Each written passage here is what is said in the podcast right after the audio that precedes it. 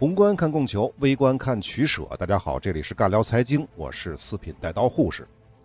上一期呢，我们把古代的教育基本上说完了，中国古代的教育基本上说完了。回过头来，我们再来看近现代的西方。从哪儿说起呢？要从文艺复兴和宗教改革说起。那西欧的文艺复兴和宗教改革的话题，我们之前涉及过多次了，背景我们就不介绍了，直接进入主题。在这个时期啊。欧洲，它的教育体系逐渐冲破了宗教势力的影响，或者说是阴影吧。很多地区都出现了非宗教思想主导的新学校。这其中最要说的一个人，就是意大利人文主义教育家维多利诺。在一四二五年，他被一位侯爵请到家中教育自己的子女。维多利诺呢，则创办了被称为“快乐之家”的学校。除了侯爵的子女和当地的其他贵族子女之外，也招收了一些平民孩子。而且平民孩子是不收学费的啊。在这所快乐之家当中，维多利诺教授的东西呢，并非是宗教典籍，而是古典文学和相关的著作，也教授数学和自然科学。此外呢，他也让学生练习骑马呀、击剑、游泳这些体育课程。因此，他被称为世界历史上第一个新式学校的教师，也是欧洲最早的现代教育家之一。那再比如呢，一五三零年，当时的法王勃朗索瓦一世在他的支持之下。法国的人文主义者建立了法兰西工学院，全称叫做法兰西公开学术院。注意啊，它叫学术院，不是严格意义上的大学。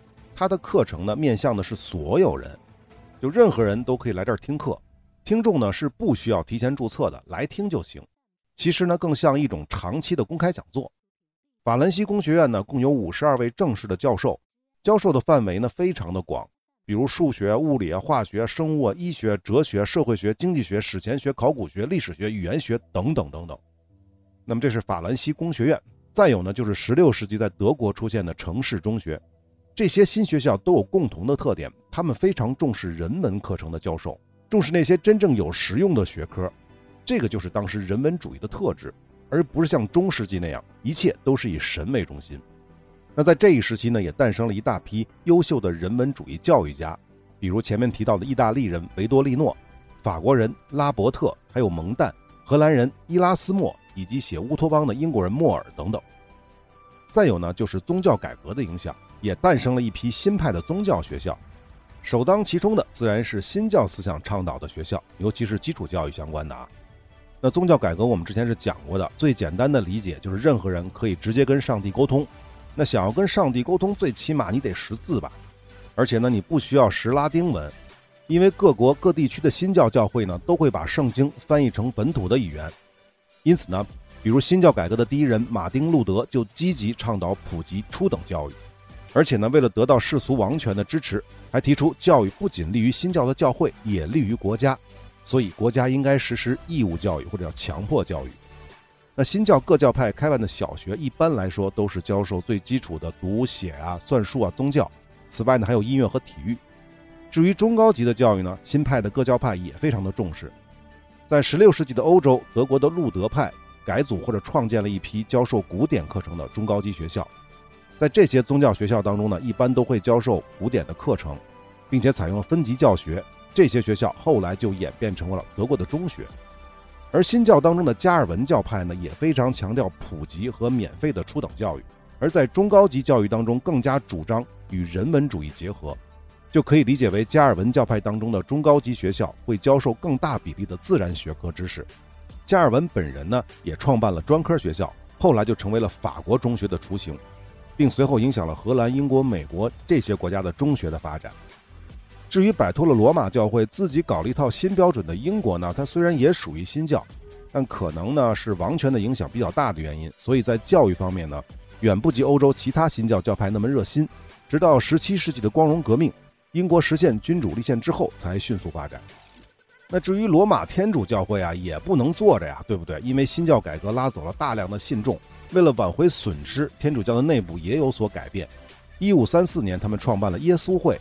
就是为了把年轻人从新教那边抢回来，他们花了巨资开办学校，大力的去传播天主教教义，强力的去抵制新教的思想。当然，耶稣教会的本质呢，还是罗马天主教那套啊。所以这些学校啊，教授的内容其实跟中世纪的宗教学校差别不是特别大。但即便是如此，在时代潮流之下，他们也不得不加入一些历史啊、哲学和一些自然学科的课程。耶稣会的学校主要流行是在法国和西班牙。不过呢，有意思的是，欧洲尤其是法国的很多伟大的思想家，他们都是毕业于这些耶稣教会学校的。比如孟德斯鸠就毕业于朱利天主教学院，而伏尔泰呢，则在法国耶稣会和路易大帝中学接受过教育。这个说明什么呢？我也不知道啊。但是不是可以说，只要是教了与宗教不太相关的科学与哲学那些课程，那是不是一切都皆有可能了呢？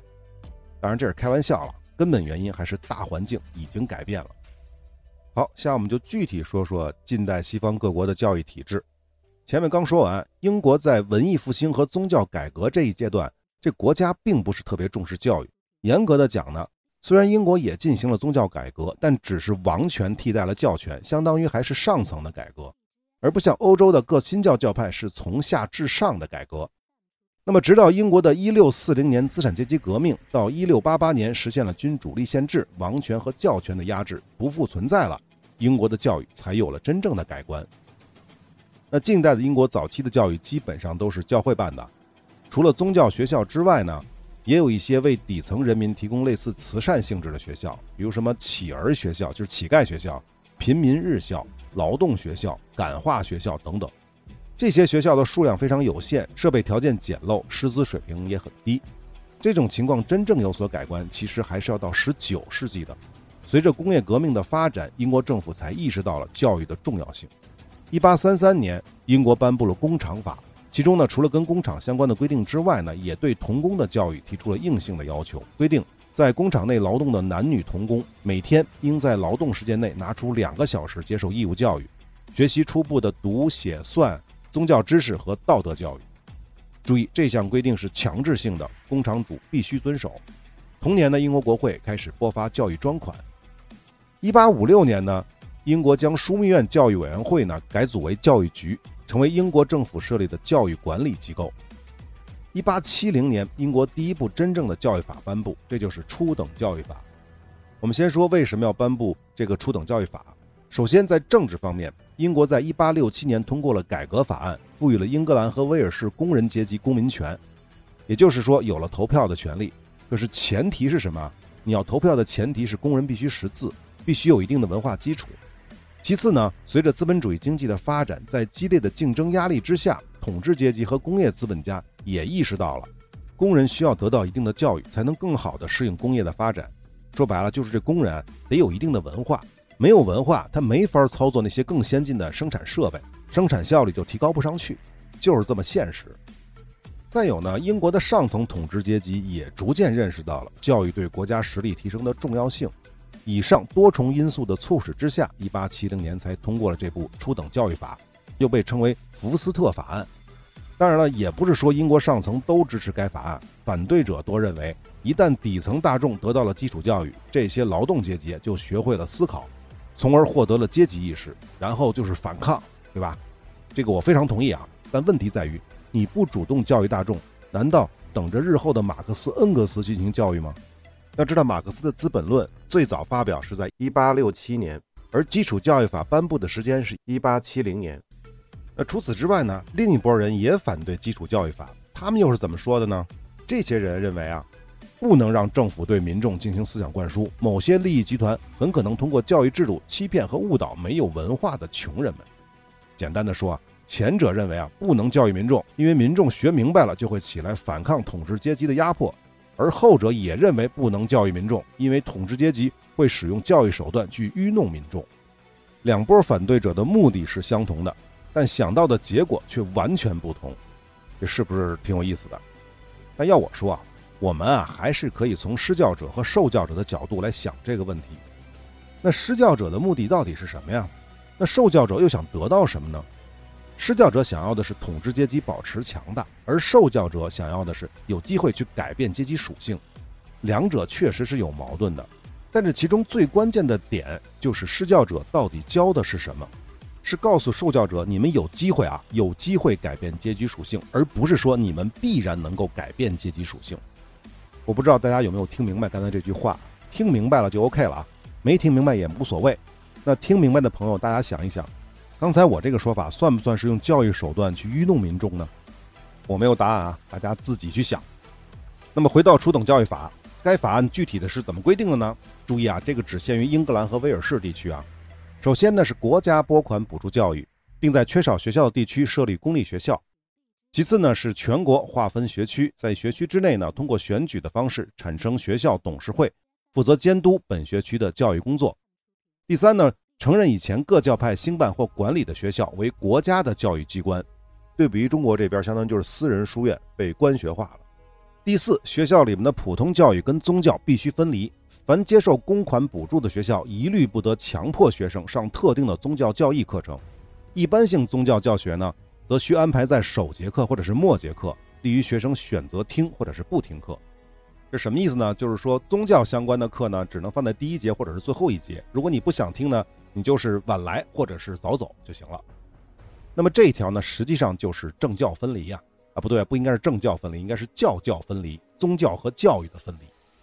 那下面是最重要的一条，离学校三英里以内的适龄的小朋友是必须去上学的，适龄的范围是五到十三岁啊，当然也有例外啊，你住家三英里之内如果是没有公立学校，可以不去；有特定疾病的可以不去；如果孩子呢已经达到了初等教育水平，也是可以不去的。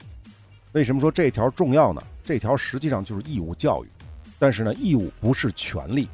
注意啊，在很多国家的语言里，义务的概念跟强迫是差不多的，所以呢，也会被翻译成强迫教育。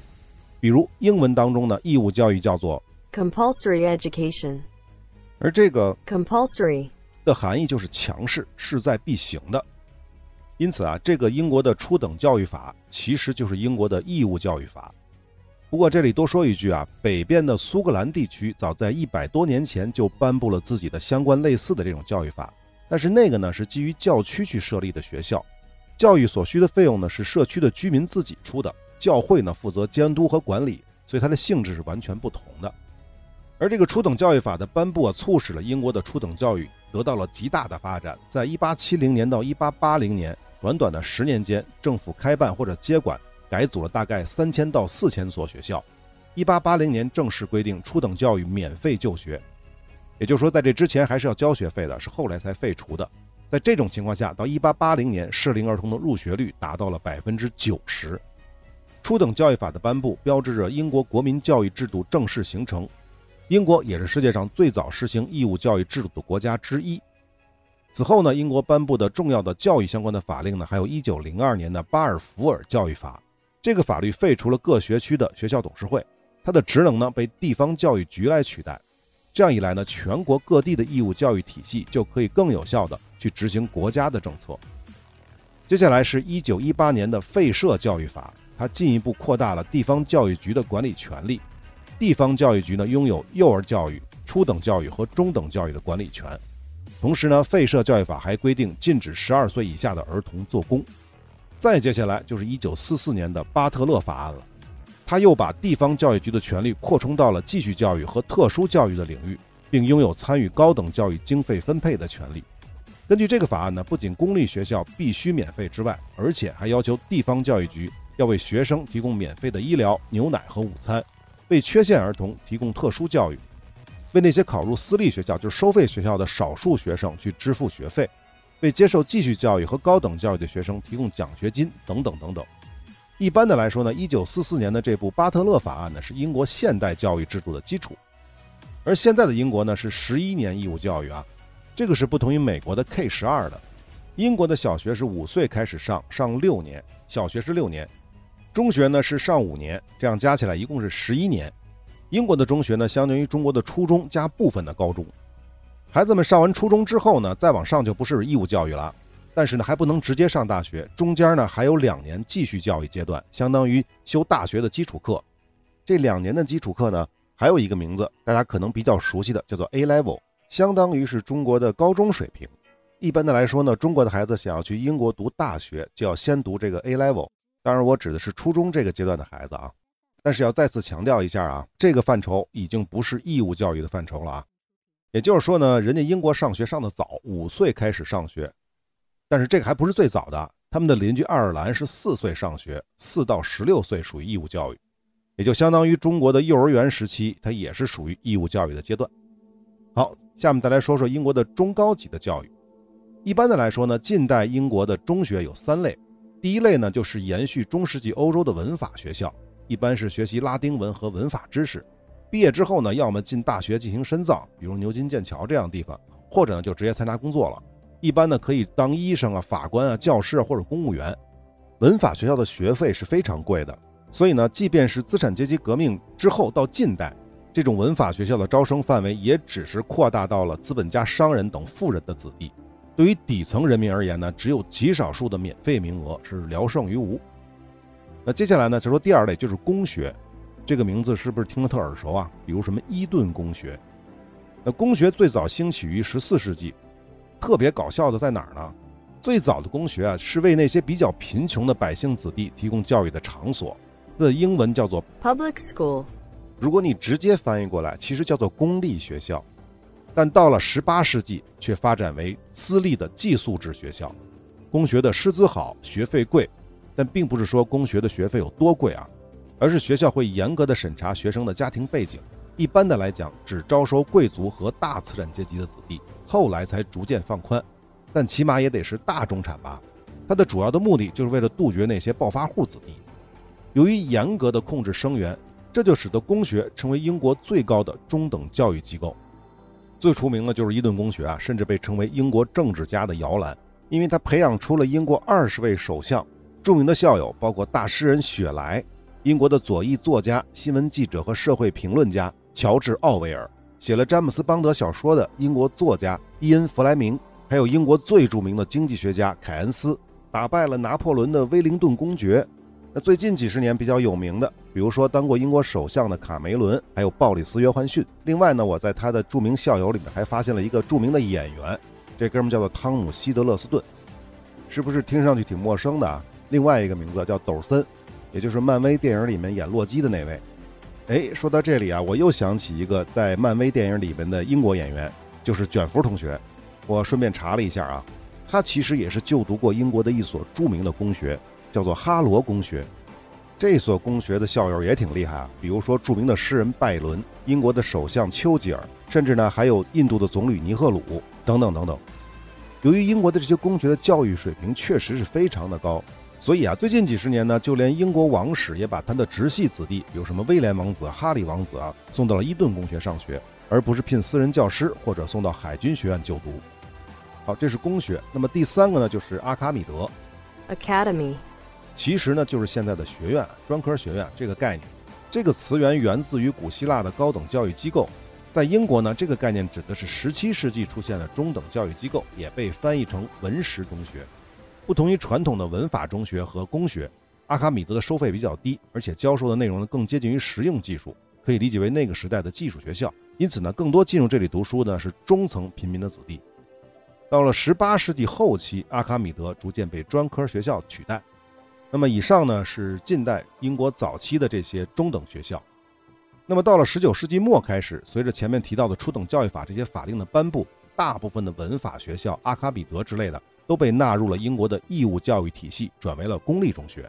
至于私立的公学传统呢，则一直保持到了现在。到了一九三八年，英国大概有六成的适龄青少年可以进入中学来学习。好，这个就是中等教育了。再接下来就是高等教育，这部分呢可说的不是很多啊。传统的宗教大学。比如牛津、剑桥之类的，在17世纪末到18世纪初的时候，受到培根啊、牛顿以及唯物主义科学的影响，逐渐改变了教育内容，开办了像数学、物理这些课程。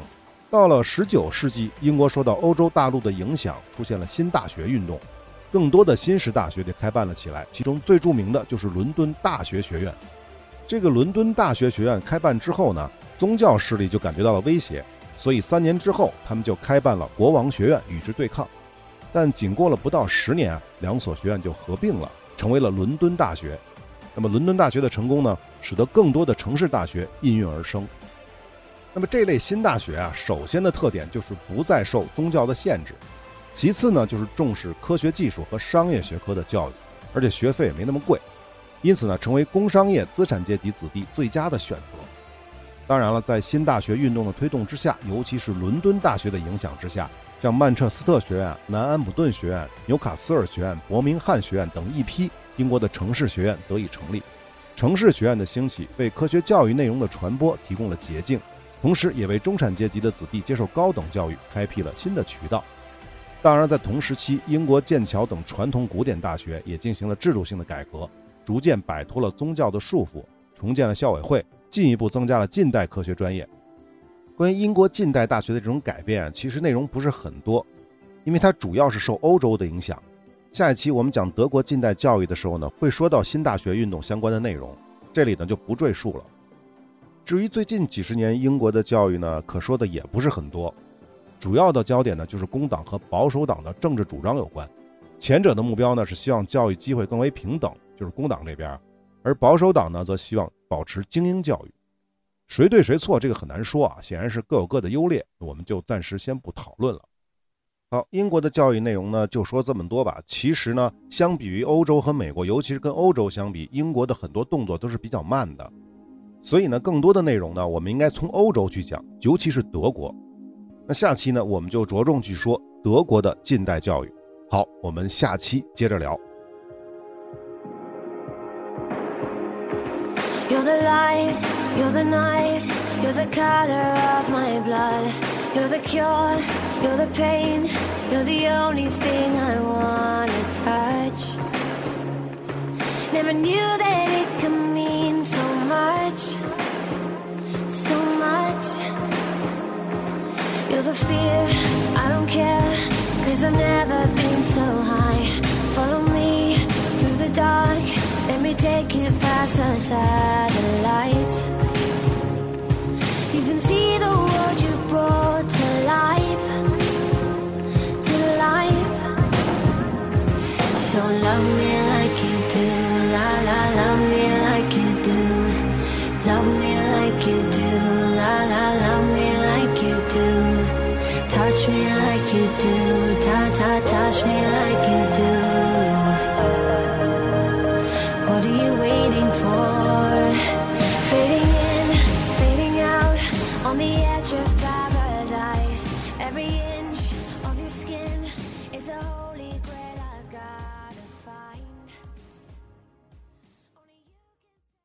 好，音乐听完了。如果您本期节目还没有听过瘾，而下期节目还没有更新，您可以选择我们的抢先听功能，提前收听本系列的全部内容，甚至是下一个系列的节目也可以。那具体的方法呢是关注我的微信公众号“四品带刀护士”，关注之后呢回复关键词“抢先听”就可以看到了。当然了，公众号菜单栏里面也有抢先听的按钮。特别提醒啊，抢先听是需要付费的，单集一元，打包购买是半价。感谢您的关注和支持，我们下期再见。